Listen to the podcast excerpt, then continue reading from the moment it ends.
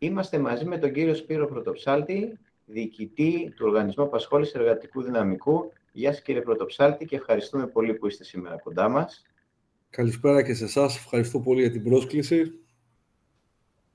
Ε, κύριε Πρωτοψάλτη, βλέποντας την επαγγελματική σας πορεία και την εμπειρία σε νευραλγικές θέσεις στις Ηνωμένες Πολιτείες Αμερικής, δράτω με τις ευκαιρίες να ρωτήσω πώς ήταν η μετάβασή σας στην ελληνική πραγματικότητα της δημόσιας διοίκησης και μάλιστα σε έναν από τους πιο σημαντικούς οργανισμούς του δημοσίου. Ναι, είναι, είναι όντως ε, μια μεγάλη πρόκληση και μεγάλη ευκαιρία ε, το να διοικήσει έναν οργανισμό τόσο μεγάλο και τόσο περίπλοκο ε, αλλά και με τόσο σημαντικό κοινωνικό ρόλο όσο ο ΑΕΔ. Ε, η αλήθεια είναι ότι είναι ένας οργανισμός που κάνει πολλά περισσότερα πράγματα από ό,τι ξέρει ο κόσμος άμα σταματήσεις κάποιον στον δρόμο και πει ο ΑΕΔ, το πρώτο πράγμα που σκέφτονται είναι επίδομα ανεργίας, ξέρω εγώ, η κάρτα ανεργίας. Η αλήθεια είναι ότι ο οργανισμός έχει πολλές σχολές, έχει ΙΕΚ, έχει βρεφονιπιακούς σταθμούς, έχει ένα μεγάλο κομμάτι ε, κατασκευαστικό και εργατικών κατοικιών, το οποίο κληρονόμησε ως καθολικός διάδοχος του ΤΕΟΣ ΟΕΚ, Έχουμε προγράμματα κοινωνικού τουρισμού, κατασκηνώσεων, βέβαια ενεργητικές πολιτικές απασχόλησης. Είναι τόσα πολλά αυτά που κάνει ο οργανισμός που πραγματικά είναι μια τεράστια ε, ευκαιρία για κάποιον ο οποίος δουλεύει σε θέματα δημόσιας πολιτικής ε, να, να παράγει έργο, να προσθέσει αξία και να προσπαθήσει να βοηθήσει αυτόν τον οργανισμό να φτάσει στο μέγιστο δυνατό των δυνατοτήτων του και είναι πραγματικά το ταβάνι πολύ ψηλό για τον ΟΑΕΔ. Ε, ερχόμενος από την Αμερική, μετά από 25 χρόνια που ζούσα στην Αμερική, ε, η αλήθεια είναι ότι δεν είχα εμπειρία ε, στη δημόσια διοίκηση στην Ελλάδα, αλλά είχα εμπειρία από τη δημόσια διοίκηση στην Αμερική. Προφανώς οι διαφορές είναι αρκετά μεγάλες, αλλά και σε πολλά πράγματα όμοιες. Πάντως, όταν έφτασα εδώ κατάλαβα ότι και γενικότερα είναι καλό αυτό για όσους γυρίζουν από το εξωτερικό να μην μπαίνουν στην παγίδα των συγκρίσεων. Δηλαδή, όταν έρχεσαι από το εξωτερικό και μετακομίζεις πίσω και γυρίζεις στην Ελλάδα, ε, είναι κακό κατ' εμέ συνεχώς να λες «Α, το κάθε πράγμα πώς το συγκρίνω με το πώς ήταν στην άλλη χώρα στην οποία ζούσα». Κάθε χώρα έχει τις ιδιαιτερότητές της, έχει τα πλεονεκτήματα και μειονεκτήματά της. Η Ελλάδα βρίσκεται σε μια πολύ κρίσιμη καμπή κατά με της ιστορίας της, σε ένα, σε ένα σταυροδρόμιο ουσιαστικά, ε, γυρίζει σελίδα, αλλάζει προς το καλύτερο ε, και πιστεύω ότι ήρθα σε μια πολύ κρίσιμη στιγμή και μια πολύ καλή έτσι, ε, μια πολύ συγκεκριμένη έτσι, συγκυρία. ακριβώς συγκυρία με την αλλαγή της διακυβέρνησης της χώρας που μου δόθηκε, είναι μεγάλη τιμή για μένα, μου δόθηκε ευκαιρία να συμβάλλω και εγώ με τον τρόπο μου ε, και μέσα από τις δυνατότητές μου σε αυτή την ε, αλλαγή της χώρας προς το καλύτερο, στην ανάπτυξη, στην κοινωνική συνοχή, στην αύξηση της απασχόλησης και όλα αυτά τα σημαντικά που κάνει ο ΑΕΔ. Μάλιστα. Οι προκλήσεις που κληθήκατε από την πρώτη στιγμή να αντιμετωπίσετε για να μετασχηματιστεί ο ΑΕΔ και να γίνει πιο αποτελεσματικός προκειμένου να επιτευχθούν ε, οι στόχοι της ενίσχυσης του εργατικού δυναμικού και της μείωσης της ανεργίας, αλλά και προφανώς σε όλο αυτό το πεδίο που μας περιγράψατε. Ποιες ήταν; Ε, κοιτάξτε, ο, ο ΑΕΔ είναι ένας οργανισμός ο οποίος δεν ήταν εξωστρεφής. Ήταν εσωστρεφής οργανισμός. Ε, δεν επικοινωνούσε καλά τις δράσεις του στην κοινωνία, δεν μίλαγε ε, με την κοινωνία και ειδικά με τον κόσμο του επιχειρήν όπως θα έπρεπε. Και αυτό ήταν μία από τις μεγάλες προκλήσεις που αντιμετωπίσαμε ως νέα διοίκηση, ήταν το πώς να κάνουμε τον ΟΑΕΔ πιο εξωστρεφή, να έρθει πιο κοντά στην κοινωνία και στην οικονομία, να μιλάει με τις επιχειρήσεις, διότι κακά τα ψέματα, ο μόνος τρόπος να μειωθεί η ανεργία είναι οι επιχειρήσεις να προσλάβουν ανέργους ε, μέσα από τη δημιουργία νέων θέσεων εργασίας. Οπότε δεν μπορεί, ναι. δεν μπορεί μια δημόσια υπηρεσία απασχόλησης να μην μιλάει ενεργά και να μην έχει ανοιχτούς διάβλους επικοινωνία, επικοινωνίας ε, με τον κόσμο του επιχειρήν. Μία μεγάλη πρόκληση λοιπόν ήταν αυτή. Η δεύτερη ήταν ότι βρήκαμε πάρα πολλές εκκρεμότητες ε, οι οποίες έπρεπε να κλείσουν, δηλαδή προβλήματα τα οποία παρέμεναν ανοιχτά για πολύ μεγάλο διάστημα, ειδικά όσον αφορά τις υποθέσεις του τέους οργανισμού εργατικής κατοικίας. Οπότε δρομολογήσαμε κάποια μεγάλα έργα να τα βάλουμε σε μια σειρά και να τα κλείσουμε, όπως οι εργατικές κατοικίες Ελευσίνας, οι εργατικές κατοικίες της Κέρκυρας και άλλα διάφορα τέτοια θέματα. Και η τρίτη μεγάλη πρόκληση, και εδώ προφανώς είναι κάτι το οποίο νομίζω πολλοί άνθρωποι σε θέσεις ανάλογες με τις δικές μου θα καταλάβουν, είναι ότι όταν ξεκίνησα υπολόγιζα 70% της ημέρας να είναι το μέλλον και 30% να ασχολούμαι με το παρελθόν. Δυστυχώς αναγκάστηκα στην αρχή τουλάχιστον το 70% να είναι να κλείνω τρύπες σε εισαγωγικά ε, του παρελθόντος και κρεμότητες και το 30% μόνο να είναι το μέλλον. Ε, αυτό είναι κάτι. Σουρές. Ακριβώς, οι περίφημες ουρές και θέματα τα οποία και λόγω γραφειοκρατίας και έλλειψης project management και γενικότερα έτσι μιας ε, όχι πολύ αποτελεσματικής διαχείρισης παρέμεναν εκκρεμότητες. Αυτό βέβαια που άλλαξε τα πάντα ήταν η πανδημία, έτσι δεν το συζητάω. Δηλαδή ξαφνικά τον Μάρτιο του 20, ό,τι είχαμε σχεδιάσει, ό,τι κάναμε, ό,τι είχαμε δρομολογήσει, προφανώς άλλαξε άρδιν εξαιτίας της πανδημίας και αυτό βέβαια από μόνο του ε, ήταν κάτι το οποίο έφερε πολύ μεγάλες προκλήσεις στον οργανισμό. Μια πρόκληση, ναι, από μόνη της, σίγουρα. Τεράστια. Ε, έχετε μεγάλη εμπειρία ε, στην έρευνα και την παιδεία. Ε, από την μακρά σας, λοιπόν, αυτή η εμπειρία, πώς πιστεύετε ότι μπορεί να γίνει καλύτερη αντιστοίχηση των δεξιοτήτων του εργατικού δυναμικού με τις ανάγκες της οικονομίας και της αγοράς, κάτι που άλλωστε αποτελεί και βασικό στόχο του οργανισμού; Ναι είναι ένα από τα θέματα στα οποία προφανώς επικεντρωνόμαστε πολύ στην πολιτική μας και στις δράσεις μας. Ε, όταν γύρισα στη χώρα, ένα από τα μεγάλα προβλήματα που βρήκαμε ήταν ότι με υψηλό ποσοστό ανεργίας, πολύ ψηλό, ε, οι επιχειρήσεις είχαν κενές θέσεις εργασίας που δεν μπορούσαν να βρουν το κατάλληλο προσωπικό να τις καλύψει. Αυτό είναι κλασικό πρόβλημα του skills matching. Υπάρχει δηλαδή ένα skills mismatch για να το πω έτσι, στην αγορά εργασίας, όπου άλλες δεξιότητες απαιτούν οι δουλειές που υπάρχουν και άλλες δεξιότητες έχουν όσοι αναζητούν εργασία. Ε, αυτό βέβαια είναι ένα διαχρονικό πρόβλημα. Ε, είναι ένα μεγάλο πρόβλημα του ελληνικού εκπαιδευτικού συστήματος διαχρονικά το ότι υπερπαράγουμε αποφύτους σε ειδικότητες οι οποίες είτε έχουν χαμηλή ζήτηση είτε είναι σε φθήνουσα πορεία και υποπαράγουμε από φύτους σε ειδικότητες με υψηλή ζήτηση ή αυξανόμενη ζήτηση.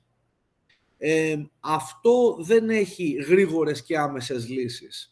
Πρέπει να γίνουν πολλά πράγματα, κάποια πιο ε, short term, ας το πω έτσι, και κάποια πιο ε, μακροπρόθεσμα.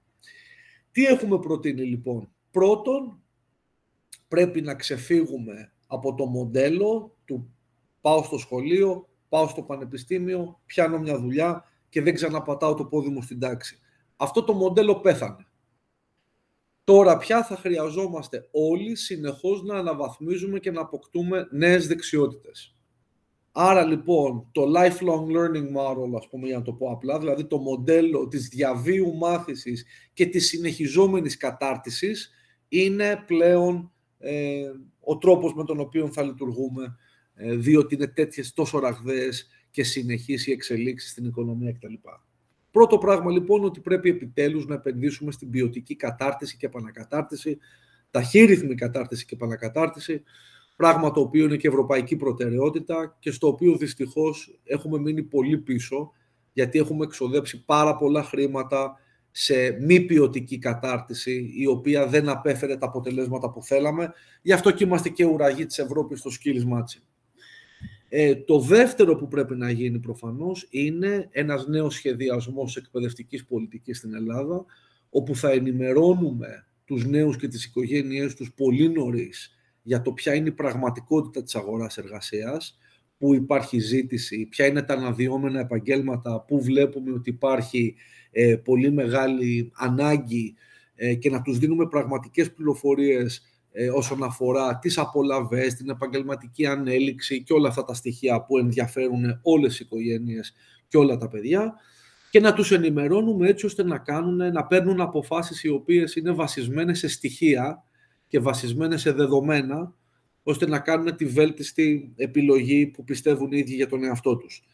Και μετά επίσης, και αυτό δεν σε μια από τις προκλήσεις που σας είπα στην αρχή, είναι ότι πρέπει να ακούμε πιο πολύ τις επιχειρήσεις και να κάνουμε προβλέψεις και forecasting για την επόμενη μέρα. Δηλαδή, δεν είναι σημαντικό απλώς να λέμε τι έχει γίνει μέχρι σήμερα ή τι έγινε πέρσι ή τι έγινε τα τελευταία τρία χρόνια στην αγορά εργασίας στην Ελλάδα. Είναι σημαντικό να, να κάνουμε ε, προβλέψεις για το πού θα υπάρξει μεγαλύτερη ανάγκη, πού είναι τα επαγγέλματα στα οποία πρέπει να εστιάζουμε και πώς θα προετοιμάσουμε το εργατικό δυναμικό για αυτές τις θέσεις. Δηλαδή, ποια είναι τα skills, οι δεξιότητες τα οποία απαιτούν οι νέες θέσεις. Αυτά εν ολίγης για το πώς θα πρέπει να κάνουμε, να αντιμετωπίσουμε αυτή την τεράστια πρόκληση που υπάρχει στην Ελλάδα και η οποία αποτελεί πολύ σημαντική πληγή για την ανάπτυξη της χώρας. Και μάλιστα να εξειδικεύσουμε και λίγο σε αντικείμενα που και εμείς είμαστε πιο κοντά, όπως η πληροφορική.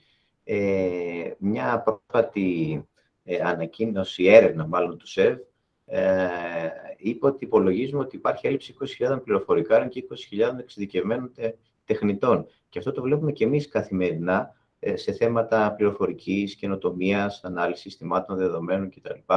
Ε, πράγματι υπάρχει μεγάλη έλλειψη και δυσκολεύονται οι επιχειρήσεις να βρουν ε, στελέχη με τέτοιες τεχνικές Ισχύει. γνώσεις. Ισχύει και είναι και στα ψηφιακά, αλλά και σε τεχνικά επαγγέλματα. Δηλαδή, αυτή τη στιγμή χειριστές Clark, μηχανημάτων Clark, είναι ένα από τα επαγγέλματα με τις μεγαλύτερες ελλείψεις στην Ελλάδα. Και όμως είναι κάτι το οποίο δυστυχώς δεν έχουμε βρει τρόπο ακόμα να το λύσουμε. Πώς να εκπαιδεύσουμε πολύ κόσμο και γρήγορα και με ασφάλεια προφανώς, ώστε να πάρουν την άδεια και να είναι χειριστές Clark και να μην υπάρχει αυτή η έλλειψη. Έχουμε πολλά τέτοια επαγγέλματα δυστυχώς στην Ελλάδα που διαχρονικά έχουμε προβλήματα όσον αφορά τη συμμετοχή των εργαζόμενων σε αυτά ε, και δεν έχουμε καταφέρει να βρούμε τις λύσεις. Πρέπει να το κάνουμε κορυφαία ε, προτεραιότητα και το έχει κάνει αυτή η κυβέρνηση. Πάνω από ένα δις έχουν προβλεφθεί στο Ταμείο Ανάκαμψης για την ποιοτική κατάρτιση του εργατικού δυναμικού. Αποτελεί μεγάλο στίχημα για τη χώρα να πετύχει σε αυτό και χαίρομαι πολύ που ο ΑΕΔ ε, θα παίξει κεντρικό ρόλο σε αυτή την προσπάθεια. Σημαντικό γιατί, ρόλο. Ακριβώς, γιατί το εργατικό δυναμικό και η αναβάθμιση των δεξιοτήτων είναι ακριβώς αυτό το οποίο πρέπει να κάνουμε και να το κάνουμε αποτελεσματικά. Και σίγουρα αυτό πάει χέρι-χέρι και με την ανάπτυξη της οικονομίας και τις επενδύσεις στην ιδιωτική οικονομία. Ε, βεβαίως.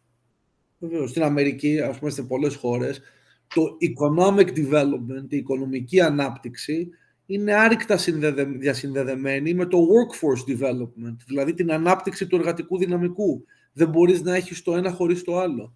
Και άμα δεις και τις επιλογές των κορυφαίων επιχειρήσεων όσον αφορά το που, το location choice που κάνουν, πάνε εκεί όπου υπάρχουν ε, υψηλές δεξιότητες. Ε, υπάρχει το κατάλληλο εργατικό δυναμικό. Και σε μια παγκοσμιοποιημένη οικονομία, προφανώς το ανθρώπινο κεφάλαιο της χώρας αποτελεί το πιο σημαντικό κεφάλαιο.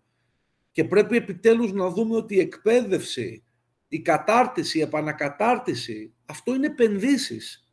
Δεν είναι, δεν είναι έξοδα, δεν είναι απλώς ε, πόροι οι οποίοι ξοδεύονται. Επενδύονται, διότι αυτά φέρνουν τρομερά αποτελέσματα για την ανάπτυξη, την παραγωγικότητα, την καινοτομία. Όλα αυτά τα οποία είναι ε, οι στόχοι ε, της ελληνικής ε, κυβέρνησης και της, ε, και της χώρας. Και νομίζω μπορούμε να δώσουμε και ένα συγκεκριμένο παράδειγμα. Έχουμε εμείς σε περιπτώσεις προγραμματιστών, όπου ακόμα και στελέχη πιο προχωρημένων, ενώ όχι μετά το πανεπιστήμιο, που έχουν κάνει μια καριέρα 40 χρονών, 50 χρονών, μπορούν να επανεκπαιδευτούν, να αποκτήσουν δεξιότητες και να μπουν στην αγορά εργασίας σαν προγραμματιστές με πολύ αποτελεσματικό τρόπο και μάλιστα σε ένα τομέα που υπάρχει μεγάλη ζήτηση και δεν ικανοποιείται. Βεβαίως, εμείς κάναμε μια σύμπραξη με, με την Google στο digital marketing, στο ψηφιακό marketing, η οποία πήγε πάρα πολύ καλά. Οι άνεργοι είχαν πολύ έτσι μεγάλο ενδιαφέρον για συμμετοχή στο πρόγραμμα και είχαμε πάρα πολλούς ανέργους οι οποίοι μάθανε αυτά τα, αυτές τις δεξιότητες του ψηφιακού μάρκετινγκ και πολλοί από αυτούς άμεσα βρήκανε δουλειά διότι πολύ απλά ήταν, είναι περιζήτητα αυτά τα skills ε, στην αγορά εργασίας. Άρα τι πρέπει να κάνουμε, πρέπει να ακούμε και να παρακολουθούμε την αγορά εργασίας, να βλέπουμε ποιες είναι οι ανάγκες, να σχεδιάζουμε και να υλοποιούμε πρόγραμμα, προγράμματα συγγνώμη, που ανταποκρίνονται σε αυτές τις ανάγκες και μετά να αξιολογούμε τις δράσεις μας και να βλέπουμε ποιες πήγανε καλά, ποιες δεν πήγανε καλά και τι πρέπει να βελτιώσουμε. Μάλιστα. Ο ΑΕΔ πώς αντιμετώπισε και φυσικά εξακολουθεί να αντιμετωπίζει την υγειονομική κρίση που δημιούργησε νέες ανάγκες και νέες προκλήσεις; Εδώ θα μου επιτραπεί να αυτό αξιολογηθώ υπό την έννοια ότι το λέω και στους εργαζόμενούς μας, γενικά ο ΑΕΔ έδειξε ένα καλό πρόσωπο μέσα στην πανδημία, στάθηκε στο ύψος των περιστάσεων, ε, πολύ γρήγορα κατάφερε όλες τις βασικές του υπηρεσίες να τις μετατρέψει σε ηλεκτρονικές, έτσι ώστε να μπορεί να εξυπηρετεί απρόσκοπτα ε, τους πολίτες και τις επιχειρήσεις. Φανταστείτε ότι η εγγραφή στο Μητρό Ανέργων και η αίτηση για επίδομα ανεργίας ήταν ο λόγος για τα δύο τρίτα των επισκέψεων στις υπηρεσίες μας. Αυτές οι δύο υπηρεσίες λοιπόν μέσα σε μόλις μερικές εβδομάδες γίνανε ηλεκτρονικές στην αρχή της πανδημίας και έτσι καταφέραμε και να προστατεύσουμε την δημόσια υγεία ε, με τις υπηρεσίες μας να δουλεύουν είτε αποκλειστικά ηλεκτρονικά είτε με ραντεβού, αλλά και ταυτόχρονα να κάνουμε πολύ σημαντικά ψηφιακά άλματα. Φτιάξαμε νέα εφαρμογή για τα κινητά και τα τάμπλετ. Φτιάξαμε νέα υπηρεσία ψηφιακών ραντεβού που λέγεται MyOAD ραντεβού. Φτιάξαμε νέα υπηρεσία ε, συμβουλευτικής ε, για να κλείνει, και υπηρεσία για να κλείνεις ραντεβού.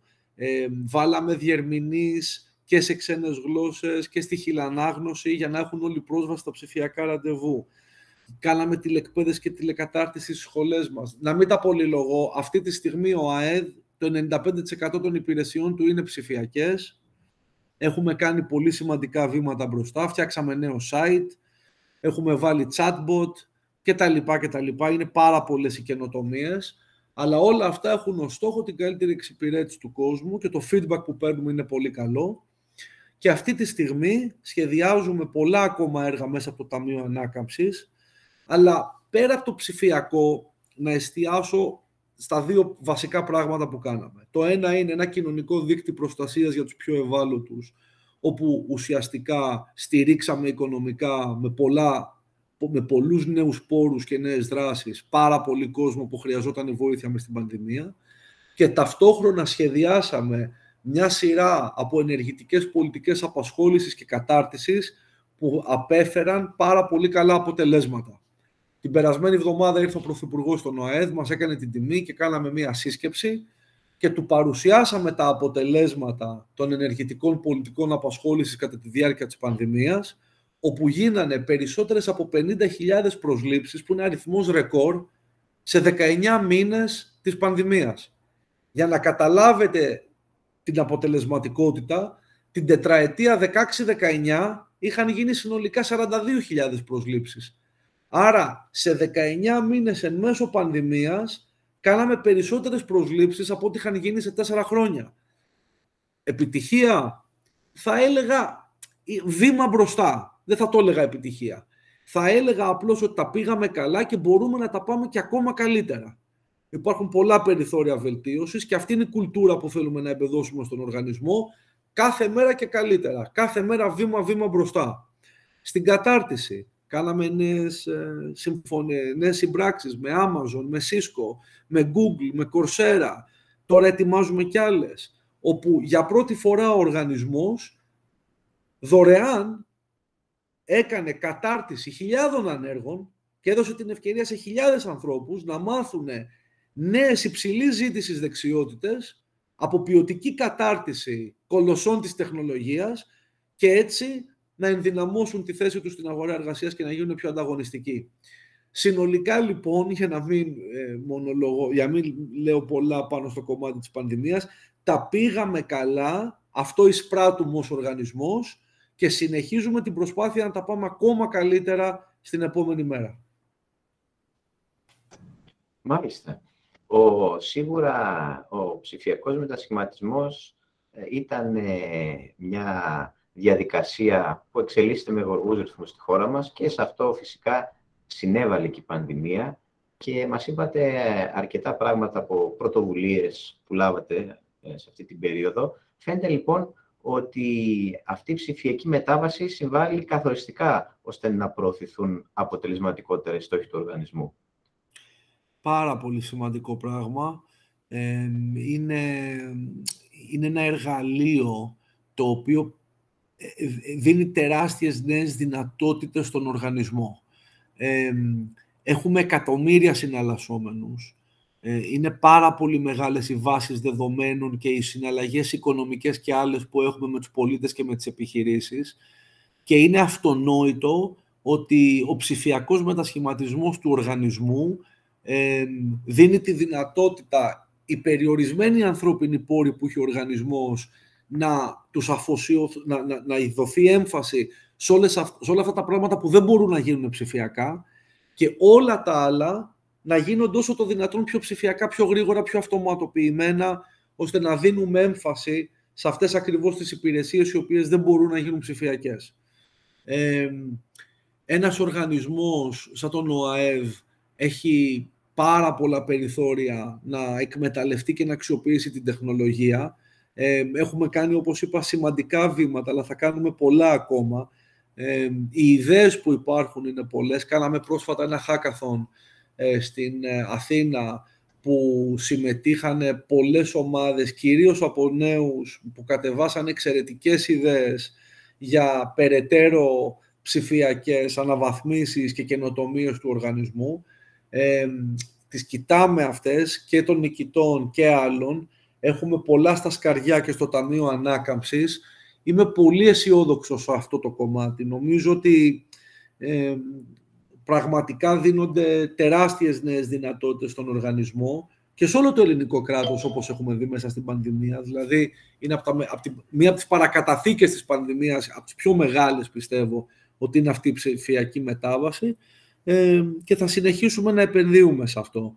Ε, είναι, είναι πραγματικά the sky's the limit που λέμε στα αγγλικά, δηλαδή δεν υπάρχει όριο στο πού μπορείς να φτάσεις. Είναι κάτι που συνεχώς, συνεχώς σου δίνει και νέες, νέες δυνατότητες και προοπτικές. Και αυτό είναι και ένα από τα πράγματα που νομίζω ε, είναι το πιο ενδιαφέρον με την τεχνολογία, ότι υπάρχει πάντα κι άλλο περιθώριο, υπάρχουν κι πάντα πράγματα που δεν έχεις σκεφτεί, στα οποία μπορείς να, να προχωρήσεις μετά.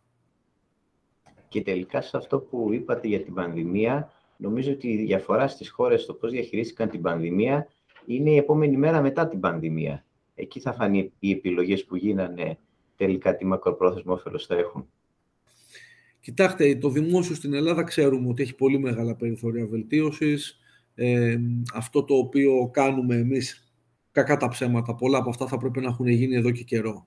Ε, πολλές φορές συζητάμε εδώ με τους συνεργάτες μου και με υπηρεσιακούς, οι οποίοι βρίσκονται εδώ 20 και 30 χρόνια και έχουν παρακολουθήσει τον οργανισμό από, από όλες τις φάσεις εξέλιξής του και μου λέγανε, ναι, ναι, το συζητάγαμε να κάνουμε αυτές τις δύο υπηρεσίες ψηφιακές και πήγα και το ψάξα και όντως είχε συζητηθεί, αλλά δεν προχώρησε.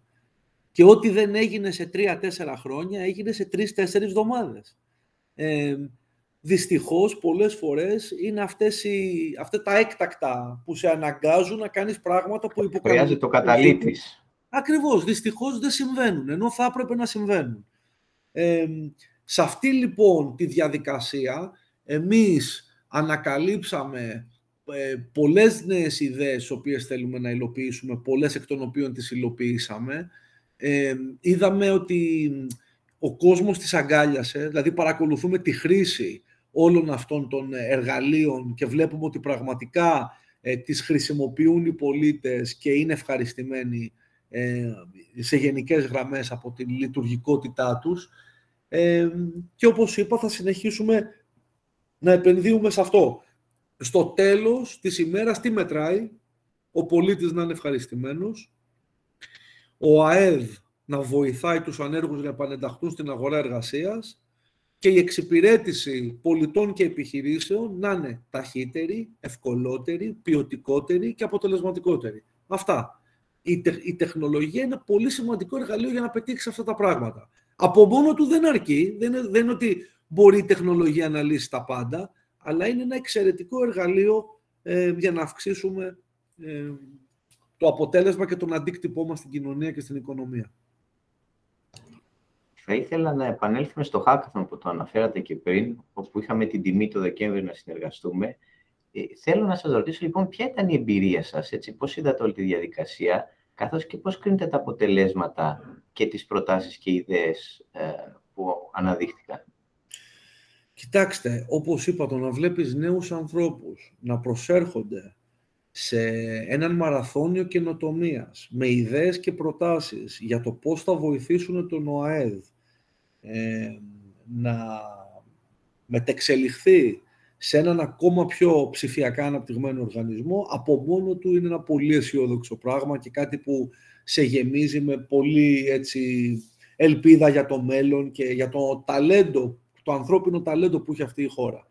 Ε, είχαμε, για παράδειγμα, την πρώτη ομάδα που κέρδισε, που πρότεινε έναν ψηφιακό βοηθό αυτοματοποιημένης διαχείρισης βιογραφικών και δεξιοτήτων, ε, το οποίο θα είναι ένα πολύ καλό εργαλείο για το matching, τη σύζευξη προσφοράς και ζήτησης, που είναι και το ζητούμενο στην αγορά εργασίας.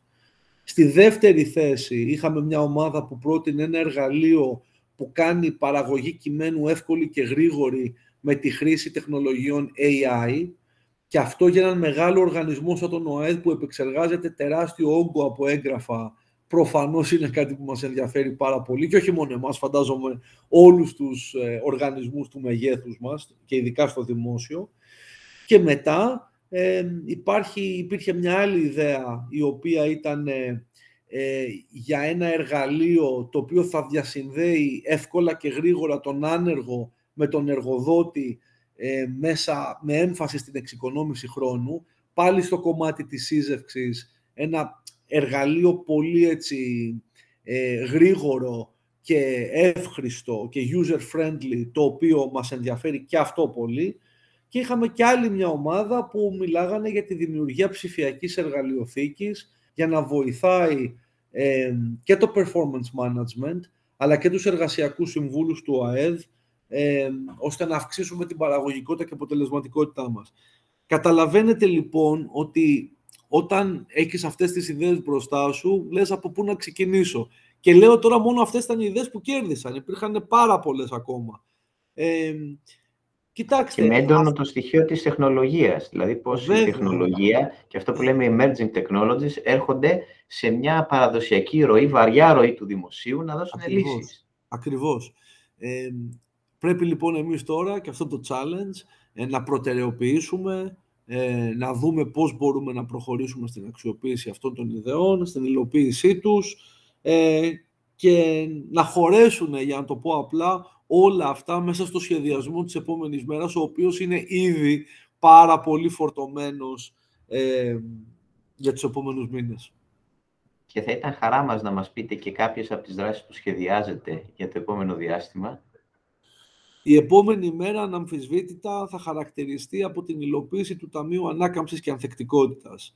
Ο ΑΕΔ έχει πάρα πολλά έργα ενός συνολικού ύψους 2 δισεκατομμυρίων ευρώ να υλοποιήσει στο κομμάτι της κατάρτισης με έμφαση στις ψηφιακές και πράσινες δεξιότητες, στο κομμάτι των ενεργητικών πολιτικών απασχόλησης με έμφαση στην επιδότηση της εργασίας κυρίως για τις ομάδες που αντιμετωπίζουν τα μεγαλύτερα εμπόδια για επανένταξη στην εργασία, όπως οι μακροχρόνια άνεργοι, οι γυναίκες και διάφορες άλλες κατηγορίες. Και τρίτον, σε αυτό που μόλις συζητάγαμε, στον οργανωσιακό και ψηφιακό μετασχηματισμό του ΟΑΕΔ, έτσι ο ΟΑΕΔ να μετατραπεί σε μια πραγματικά ευρωπαϊκή δημόσια υπηρεσία απασχόλησης που έχει στο επίκεντρό της την ταχύτερη επανένταξη του ανέργου στην αγορά εργασίας. Ε, αυτό το πακέτο των δύο δις μαζί με τους πόρους του ΕΣΠΑ και μαζί με τις υφιστάμενες πολλές δράσεις που τρέχουμε είναι ένα ολοκληρωμένο σχέδιο για τη δημιουργία χιλιάδων νέων θέσεων εργασίας και την καταπολέμηση της αναντιστοιχίας δεξιοτήτων για την οποία μιλήσαμε στην αρχή της κουβέντας μας. Ε, θέλω να πιστεύω ότι σε ένα χρόνο από τώρα, όταν ξαναμιλήσουμε με το καλό, θα μπορούμε να κάνουμε έναν απολογισμό και να δούμε ότι όντως ε, η απορροφητικότητα των πόρων του Ταμείου και η υλοποίηση των έργων του Ταμείου προχωράει με γουργούς ρυθμούς, έτσι όπως ε, απαιτεί ε, το πλάνο, το Εθνικό Σχέδιο Ελλάδα 2,0 για το Ταμείο Ανάκαμψης και έτσι όπως πιστεύουμε ότι πρέπει να συμβεί η χώρα να έχει την αναπτυξιακή τροχιά που όλοι ευελπιστούμε. Και το έχει ανάγκη η χώρα, ακριβώς. Και έχουμε και μια ερώτηση από το κοινό για το πρόγραμμα κοινωνικού τουρισμού. Ένα πολύ σημαντικό πρόγραμμα που δίνει την ευκαιρία σε πολλούς συμπολίτες μας να κάνουν διακοπές. Υπάρχει προγραμματισμός για την ερχόμενη τουριστική σεζόν που να μπορούσατε να μοιραστείτε μαζί μας; Ε, καλοκαίρι χωρίς κοινωνικό τουρισμό δεν γίνεται. Όντως έχουμε σχεδιάσει. Έχει τελειώσει και η πανδημία, ελπίζουμε. Πήγε, πήγε πολύ καλά. Τα τελευταία δύο χρόνια ο κοινωνικός τουρισμός σημείωσε ρεκόρ ενεργοποιημένων επιταγών. Όπως ξέρετε, για πρώτη φορά βάλαμε τα ακτοπλοϊκά εισιτήρια, ε, διευρύναμε τις περιοχές στι οποίες υπάρχει μηδενική συμμετοχή ε, των δικαιούχων, προσθέθηκαν πολλά νέα ξενοδοχεία στο Μητρό μας ε, και για τη νέα χρονιά σχεδιάζουμε και άλλες αλλαγές θετικές για τους δικαιούχους. Θέλουμε να απλοποιήσουμε λιγάκι κάποια κριτήρια ε, και τη μοριοδότηση αυτών που παίρνουν τις επιταγές και θέλουμε επίσης, και θα το έχουμε έτοιμο, η αποπληρωμή των προγραμμάτων, των παρόχων δηλαδή που συμμετέχουν, θα είναι ηλεκτρονική. Άλλο ένα βήμα του ψηφιακού μετασχηματισμού, οπότε θα είναι και πιο εύκολο να κάνουν την αίτηση να αποπληρωθούν όλα τα ξενοδοχεία και τα τουριστικά καταλήμματα. Πιστεύω ότι θα πάει πολύ καλά, βεβαίως, άμα όλα εξελιχθούν όπως θέλουμε με τις υγειονομικές καταστάσεις. Ε, αλλά πιστεύω ότι θα πάει πολύ καλά ο κοινωνικός τουρισμός και είναι όντως ένα πρόγραμμα που βοηθάει πάρα πολλές οικογένειες που αλλιώς δεν θα μπορούσαν να κάνουν διακοπές, ε, να μπορέσουν να πάνε διακοπές και να περάσουν όμορφα και να ξεκουραστούν και θα συνεχίσουμε να επενδύουμε σε αυτό το πρόγραμμα και στην επιτυχημένη υλοποίησή του. Ωραία, τέλεια. Κύριε Ψάλτη, σας ευχαριστούμε πολύ. Ε, συγχαρητήρια για το έργο σας. Ε, κάθε επιτυχία εύχομαι και για την πορεία και με χαρά να δούμε και τις πολύ ενδιαφέρουσες ιδέες που είδαμε και στο Hackathon, αλλά και το πώς οι αναδυόμενες τεχνολογίες μπορούν στην πράξη να συμβάλλουν στον ψηφιακό μετασχηματισμό. Εγώ σας ευχαριστώ πολύ για την, για την πρόσκληση, για την πολύ ενδιαφέρουσα κουβέντα και ελπίζω να τα ξαναπούμε σύντομα και να, να έχουμε πολλά από αυτά που συζητήσαμε σήμερα, να δούμε όντως τι κάναμε και πώς πήγε. Να υλοποιούνται. Ευχαριστώ. Μεγάλη μου τιμή. Ευχαριστώ πολύ. Σας ευχαριστώ πολύ. Καλό σας βράδυ. Να είστε καλά. 切得动。